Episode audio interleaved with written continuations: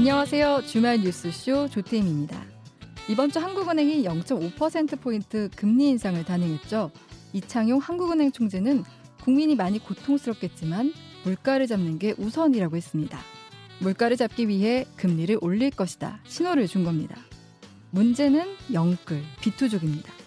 초저금리 시기 집값이 천정부지로 뛸 때 이때 안 사면 뒤처질 것이란 생각에 무리해서 대출을 받아 집을 사고 주식 투자를 했는데 지금 모든 지표가 안 좋습니다. 특히 경제의 기초 체력이 약한 2030이 직접 타격을 입을 것이란 우려가 나옵니다. 그런데 정치권으로 눈을 돌려보면 너무나 한가롭습니다. 이념 논쟁에 출발이 된 친일 논란, 그에 맞서는 친북 논란. 국민의 삶과는 직접적인 관련이 없는 정치권의 논쟁을 보면서 양비론에 대한 비판도 많지만 여야 정치권 전체를 지적하지 않을 수 없어 보입니다. 광고 듣고 10월 15일 주말 뉴스쇼 시작합니다.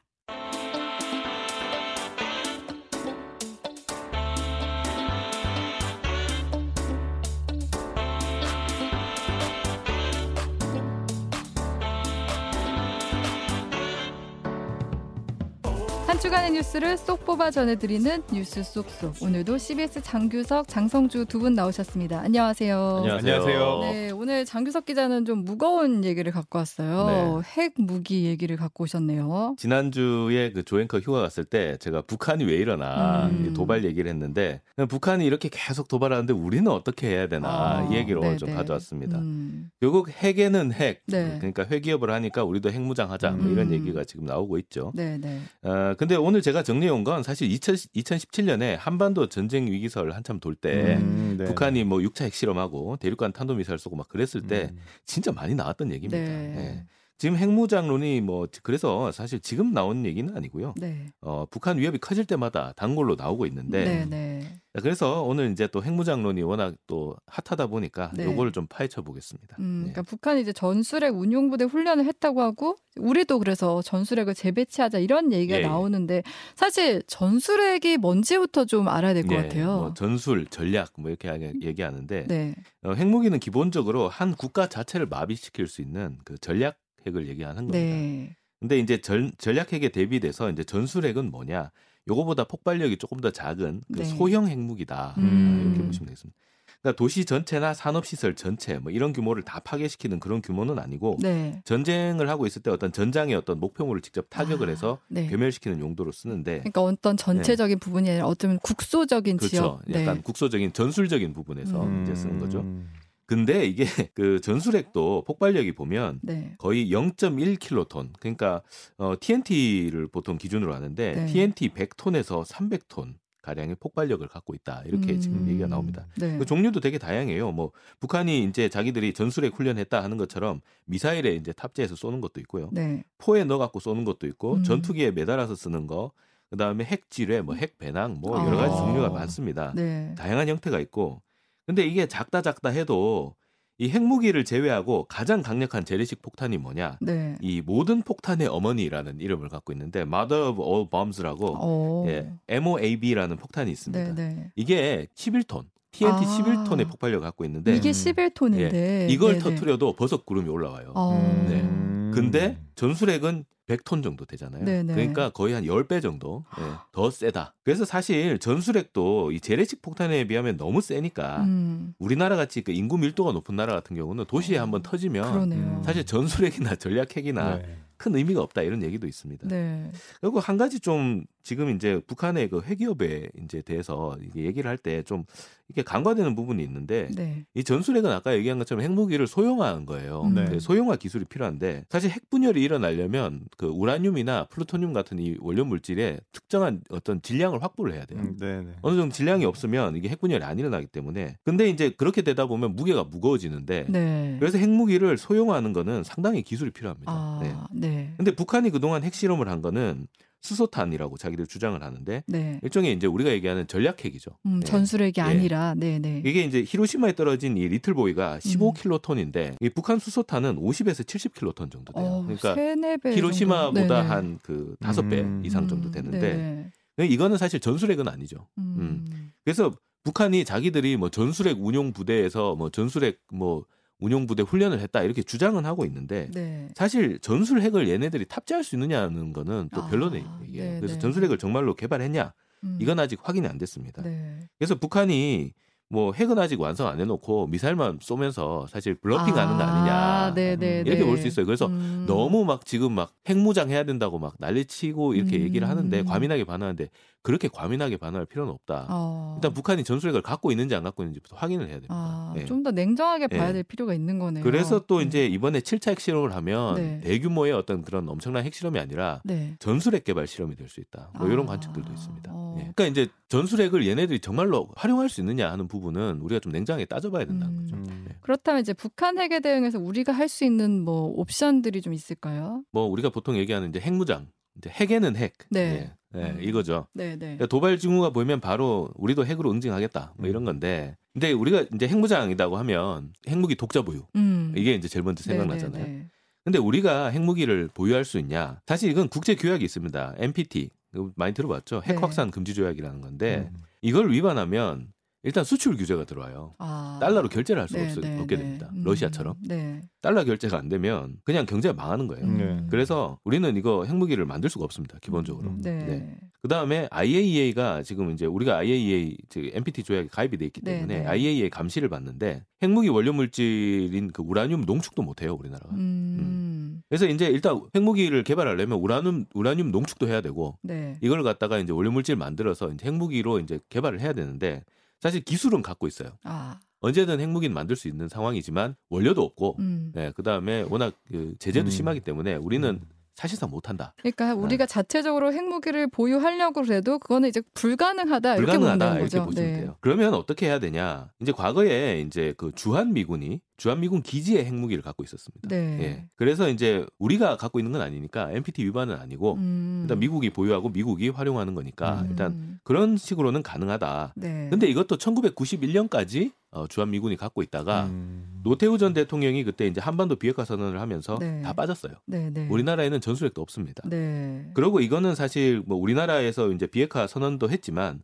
당시에 이제 그 구소련하고 음. 이제 그 핵무기 감축 협상을 하면서 이제 전술핵을 많이 없앴어요. 네. 소련 그러니까 지금 러시아도 음. 어, 전술핵 많이 없앴고 네. 미국도 많이 없앤 상황이고 네. 그러다 보니까 이제 그 지금 현재로서는 미 본토에 방어용으로 이제 한 음. 500기 정도 어, 나토 동맹인 유럽에 한 150기 정도 네. 이렇게 있다. 이제 이렇게 이제 알려져 있는데 음. 사실 이제 그 동안은 그래서 전술핵은 무기 개발 안 했어요. 네. 네. 그러니까 다 옛날 거 고물입니다. 고물. 음. 고물이고 그다음에 양도 그렇게 많지가 않아요. 그러니까 전술핵 지금 아까 500기 뭐 100기 이렇게 있다고 예. 하잖아요. 그것도 다 옛날 거라는 그렇죠. 말씀이신 거죠. 과거에 이제 개발된 네. 것들이 대부분이에요. 그래서 사실 이게 갖고 와도 실효성은 낮고 음. 무기고에다가 넣어 놓으면 이 무기고 여기가 제1 타격 목표가 됩니다. 아. 그러니까 이게 이거 지키는데 또 엄청난 비용이 들어가요. 음.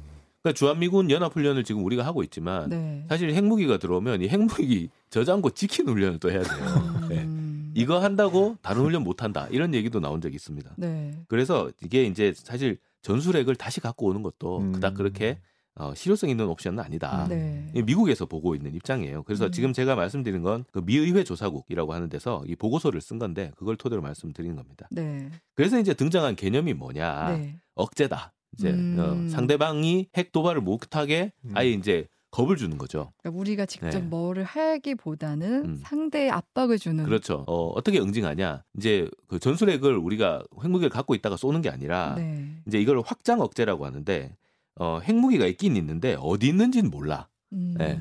근데 언제든 꺼내서 쓸 수는 있어. 이제 이건데, 그러니까 결국에는 그 이게 이제 전략 자산이라는 개념이 나옵니다. 전략 자산을 동원해서, 그러니까 전략 핵 폭격기 또는 핵 발사 잠수함 이런 것들이 이제 전략 무기인데, 네. 이 얘네들은 핵 폭격기 같은 경우도 괌 기지에서 출격하면 몇 분 안에 도달할 수가 있어요. 아. 그러니까 언제든 우리가 핵, 핵으로 대응할 수가 있고, 그다음에 더 무서운 거는 잠수함이죠. 음. 바다 위로 갑자기 불쑥 솟아올라서 팡 쏘고 다시 깔아앉아 버립니다. 그러니까 네. 언제 이거 핵으로 응징을 받을 수 있는지 모르기 때문에 공포감이 이제 극대화되는 게 이제 핵 잠수함인데 네, 네. 결국 이제 이게 그 확장 억제는 얼마나 빨리 대응할 수 있느냐 이게 이제 관건입니다. 아. 그래서 너네가 쏘면 바로 우리도 대응한다. 이거를 음. 이제 보여줘야 되는데 네. 근데 정확히 어딘지 모르겠는데 우리나라 근처에 핵 잠수함이 상시적으로 돌아다닌다. 음. 이러면은 이제 사실상의 핵무장 효과가 있는 거죠. 음. 그러니까 북한도 사실 위협을 느낄 수밖에 없고. 그러니까 그렇다 보니까 이제 실제로 현실적으로는 음. 미국 핵잠수함 같은 전략자산 전개를 이제 한반도에 더 자주 하는 방향으로 이렇게 좀 이게 더 좀 현실성 있게 논의가 진행되는 것 같아요. 네, 실제로 이제 윤석열 대통령이 도어 스태핑을 하면서 이제 다양한 방안을 검토하고 있다 했는데 이 주어가 뭐냐면 네. 핵무장이 주어가 아니고요. 확장 억제를 주어로 썼습니다. 확장 억제에 대한 다양한 방안을 검토하고 있다. 그러니까 이게 네. 주초랑 또 조금 달라졌어요. 예, 주초에는 이제 조야의 의견을 청취하고 있다. 네. 이렇게 얘기했는데 어, 청취하는 걸 넘어서 이제 좀 다양한 방안을 검토하고 있다. 그런데 이제 아, 구체적으로 확장 억제라고 그렇죠. 확장. 억제라고 네. 얘기했죠. 예. 그래서 이제 이 확장 억제를 실제로 더 강화하기 위해서 지금 윤석열 정부는 미국하고 확장 억제 전략 협의체라는 걸 가동을 하고 있습니다. 그러니까 이 협의체에서 이제 뭐 확장 억제를 어떻게 할 거냐 이런 얘기를 하는데 뭐 결과적으로 우리가 얘기하는 거는 한국에 좀 더 자주 배치해 주세요. 네. 이거예요. 그러니까 음. 예. 이 얘기를 계속 하고 있는 거고. 근데 사실 미군 입장에서 보면 미군은 이제 자신들이 이제 그 전략 운용 개념이 있잖아요. 네. 그래서 미군은 미군은 근데 전 세계가 전 작전 구역이에요. 네, 네. 그래서 이거를 지역별로 이제 뭐 어, 태평양 전구, 그다음에 유럽 전구 이런 식으로 이제 음, 전구라고 합니다. 네, 전구, 네, 네. 예, war theater라고 하는데 음. 이 전구로 나눠 갖고 갖고 있어요. 음. 그래서 이 전구당 어, 배치되는 전략 자산의 수가 딱 정해져 있습니다. 아, 예. 네, 네. 그래서 이 전략 자산을 배치를 하면 이 전구 같은 경우 우리나라 같은 경우는 이제 뭐 어, 북태평양 전구 뭐 이런 식으로 되, 음. 되는데 어 거기에는 우리나라도 포함돼 있지만 뭐 대만도 있고 여러 가지 많이 포함이 돼 있단 말이에요. 그렇기 때문에 한반도에만 갖다 놓을 수가 없어요. 아, 예, 네, 네, 예. 네. 미국 입장에서는 네. 한반도에 하면 또 일본도 있고 그렇죠. 일본, 있고. 대만, 네. 뭐 이쪽 이제 동남아, 이제 남중국해 이런 것까지 이제 다 엮이니까 네. 이제 이쪽 같은 경우도 미군도 이제 쉽사리 한반도에만 이 저게 잠수함을 파킹해 놓을 수가 없어요. 네. 근, 근데 이제 한반도에 더 자주 온다 이렇게 결정이 나면 이거는 미국의 국익 관점에서 봐야 음. 됩니다. 음. 그러니까 아, 북한이 자꾸 위협을 하니까 뭐 한국 입장을 생각해서 이제 전략 자산을 그냥 핵 폭격기나 아니면 핵 잠수함을 좀 더 자주 보내주겠다라고 어, 명분상으로 그렇게 할 수 있지만 그 뒤에는 더 큰 그림이 있어요. 음. 사실상 미국은 국익 관점에서 움직인다고 하면 미중 패권 전쟁. 아. 그러니까 중국을 중국. 네, 네. 견제하는 음. 용도로 네. 아마 한반도에 이게 이제 전략 자산이 더 자주 들어온다고 하면 이건 결국 중국 견제용. 그렇죠. 예. 음. 근데 중국이 사드를 배치했을 때 엄청 난리도 아니었잖아요. 네. 한한령 내리고 예, 예. 뭐 그랬죠. 한국이 엄청나게 피해를 많이 봤잖아요. 네. 근데 사드만 배치돼도 이렇게 벌쩍 뛰는 게 중국인데 네. 핵잠수함이 동해하고 서해를 막 왔다 갔다 해. 어, 중국으로선 너무 끔찍한 일일 것 그렇죠. 갑자기. 쑥 네. 떠올라서 평양이 아니고 베이징을 음. 예. 이러면은 진짜 중국도 기분이 나쁘죠. 그렇죠. 예. 네. 기분이 나쁜 정도가 아니고 엄청난 위협을 느끼게 됩니다. 그러니까 국익관 미국 국익 관점에서 한반도에 전략 자산을 보낸다. 중국이 가만히 있지 않을 거예요. 아마. 음. 그렇기 때문에 이게 어떻게 되냐면 대만 해협에서 지금 한번 충돌이 일어났는데 네. 한반도에서도 그런 충돌이 일어날 수 있다. 예. 음. 그러니까 한반도가 동북아 정세에서 화약고가 될 수 있다. 어. 네. 그럴 가능성이 높아집니다. 음. 지금 또 북한이 도발을 계속 이제 또 강도를 높이고 있잖아요. 네, 네. 그렇기 때문에 이게 언제 또 터질지 모르기 때문에 네. 이게 핵에는 핵으로 대응하겠다. 그러니까 뭐 음. 핵위협을 하니까 우리도 핵무장하자. 사실 되게 명쾌한 개념 같지만 그렇죠. 실제로 되게 복잡합니다 이게. 어. 정말 복잡한 계산이 들어가야 되고 네. 그래서 윤석열 정부하고 여권에서 계속 핵무장 얘기를 계속 하고 있는데 정말 치밀한 계산이 있고 음. 그 다음에 전략 자산이 들어왔을 때 어, 어떤 이제 어떻게 우리도 대응하고 운용하겠다는 보관이 있는 건지 네. 이걸 좀 잘 보라고 이제 음. 청취자분들한테 말씀을 드리고 음. 싶어요. 그러니까 사실 예, 이런 계산이 없으면 이건 결국 정치적 발언이 그니까요. 네, 그칠 수밖에 네. 없어요. 그러니까 저도 그 부분에 있어서 이게 좀전 세계적으로 경제가 안 좋을 때 안보에 대한 위협을 많이 느낀다고 어. 해요 시민들이 네. 그래서 이게 정치권에서 선거에도 이거를 약간 연계해서 사용하는 케이스들이 굉장히 많은데 음. 그래서 지금인가 지금 네. 굉장히 아, 경제가 경제 안안 좋잖아. 음. 그런데 물론 이제 북한의 어떤 직접적인 위협도 있긴 하지만 네. 결국에는 이 시민들이 경제 불안에서 느끼는 이 안보에 대한 그 음. 그게 상관관계가 없긴 한데 갑- 그렇게 느낀다고 하더라고요. 음. 그래서 이 안보에 대한 이거를 어떤 군사적인 어, 어, 해법으로 내놓는 게 아니라 결국에는 방금 지적해 주신 것처럼 좀 정치적인 어떤 수사로서의 음. 핵을 좀 사용하는 게 아닌가 네, 이런 네. 생각이 좀 많이 듭니다. 음. 근데 사실 진짜 국민의 생명과 관련인 일이라 정말 신중해야 하는데 예. 사실 지금 이 논의 자체가 정치권에서부터 나온 음. 거고 뭔가 좀 들끓는 듯한 느낌이긴 해요. 지난 5년도 5년 전에도 그랬어요. 5년 음. 전에도 핵무장 얘기가 갑자기 막 나오다가 음. 그냥 부글부글 끓고 그냥 끝났어요. 네. 예, 음. 뭐 어떻게 하자 뭐 이런 얘기 없이 음. 네. 그러고 갑자기 혹- 그 화해 무드로 들어갔거든요. 아. 네, 문재인 정부 때는. 네. 이번에는 또 어떻게 될지 이것도 네. 좀 봐야 될 것 같아요. 저희도 이제 분위기를 좀 바꿔볼게요. 네, 이제 우주로 가볼게요. 네. CBS의 비공식 국제 우주 정거장 특파원을 자처하는 이거 뭐야? 네, ISS의 네. 특파원이라고 스스로 제 혼자 생각만 하고 있는. 어, 국제 우주 정거장 특파원 장성주 기자가 갖고 온 네. 소식. 네. 그러니까 먼저 이제 save the world 실험이 성공을 했다. 음. 또 공식 성공을 한 걸로 확인까지 이번에 된 건데 어, 나사가 이제 지구 방어 실험으로 알려져 있죠. 네. 그러니까 소행성이 지구로 날아오는 걸 대비해서 이 음. 소행성의 어떤 궤도를 바꾸는 네. 이 실험에 완전히 성공을 한 건데 네. 사실 이 지구하고 소행성 충돌 같은 경우는 아주 단골적인 SF 그쵸. 영화의 소재잖아요. 네. 예, 예. 그래서 사실 나사가 작년 11월에 이, 이 소행성 충돌 실험을 한다고 그 우주선 다트를 이렇게 발사를 했을 때 네. 사람들이 약간 농담 삼아서 이게 실제로 진짜 지구를 향해서 소행성이 다가오고 있어서 나사가 실험을 핑계로 요게 지구 방어에 아, 진짜 나선 거다. 아 진짜냐? 진짜다 이게. 아, 리얼이다. 약간 훈련 아니고. 이, 네, 어. 이런 우스갯소리가 있었을 정도였는데 지난달 말에 이 다트 우주선이 지구에서 1100만 킬로미터 떨어진 디모르포스라는 소행성에 충돌하는 음. 네. 데 성공을 해서 이 음. 영상이 공개가 네, 됐었습니다. 네.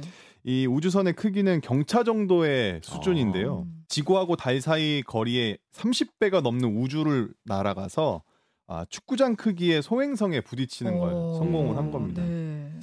사실 이게 충돌하는 것도 중요하긴 한데 이 실험의 목적은 소행성의 궤도를 바꾸는 그렇죠. 거였거든요. 궤도를 네. 수정하는 네, 거죠. 네. 축구장 크기의 이 디모르포스가 지구에 만약에 충돌을 하게 되면 뭐 서울, 도쿄, 뉴욕, 베이징 이런 대도시 하나 정도는 그냥 어, 가볍게 사라지는 사실 이게 핵폭탄보다 훨씬 더 세다고요. 네. 그러네요.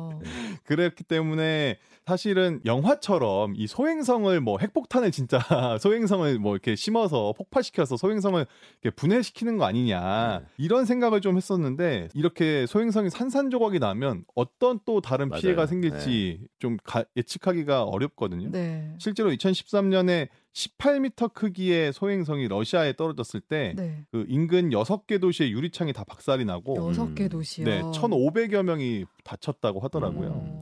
그러니까 실제로 이런 식으로 소행성을 파괴해서 그 잔해가 지구로 날아올 위험도 있기 때문에 네. 처음부터 목적 자체를 궤도 수정으로만 음. 이렇게 아, 정해서 네. 이번에 실험을 했었습니다. 그러면 이번에 궤도 수정에 성공했다. 이게 최종 이제 확인이 된 거예요. 네네. 그래서 그 영상을 공개한 이후에 2주 동안 이 진짜로 궤도가 수정됐는지 안 어, 됐는지 네. 관찰을 추적 관찰을 해서 네. 그 결과를 이제 최종 발표한 건데요. 음. 이 디모르포스라는 소행성은 지금 달이 지구를 이렇게 돌고 있듯이 모행성인 디디모스라는 주위를 이렇게 돌고 있거든요. 네. 음. 이 여기를 11시간 55분에 한 번씩 이렇게 돌고 있는데 이 나사가 확인한 결과 이 공전 주기가 원래는 73초만 짧아져도 우리가 성공이다. 그런데 우리의 이 실험 목표는 10분 단축시키는 게 목표다. 어, 예. 이렇게 하고 실험을 실험했었는데 네. 이렇게 해 보니까 실제로는 32분이나 공전 주기가 단축이 됐다고 오, 합니다. 어마어마하네요. 네. 인류가 이 우주의 수많은 천체 움직임을 바꾼 첫 번째,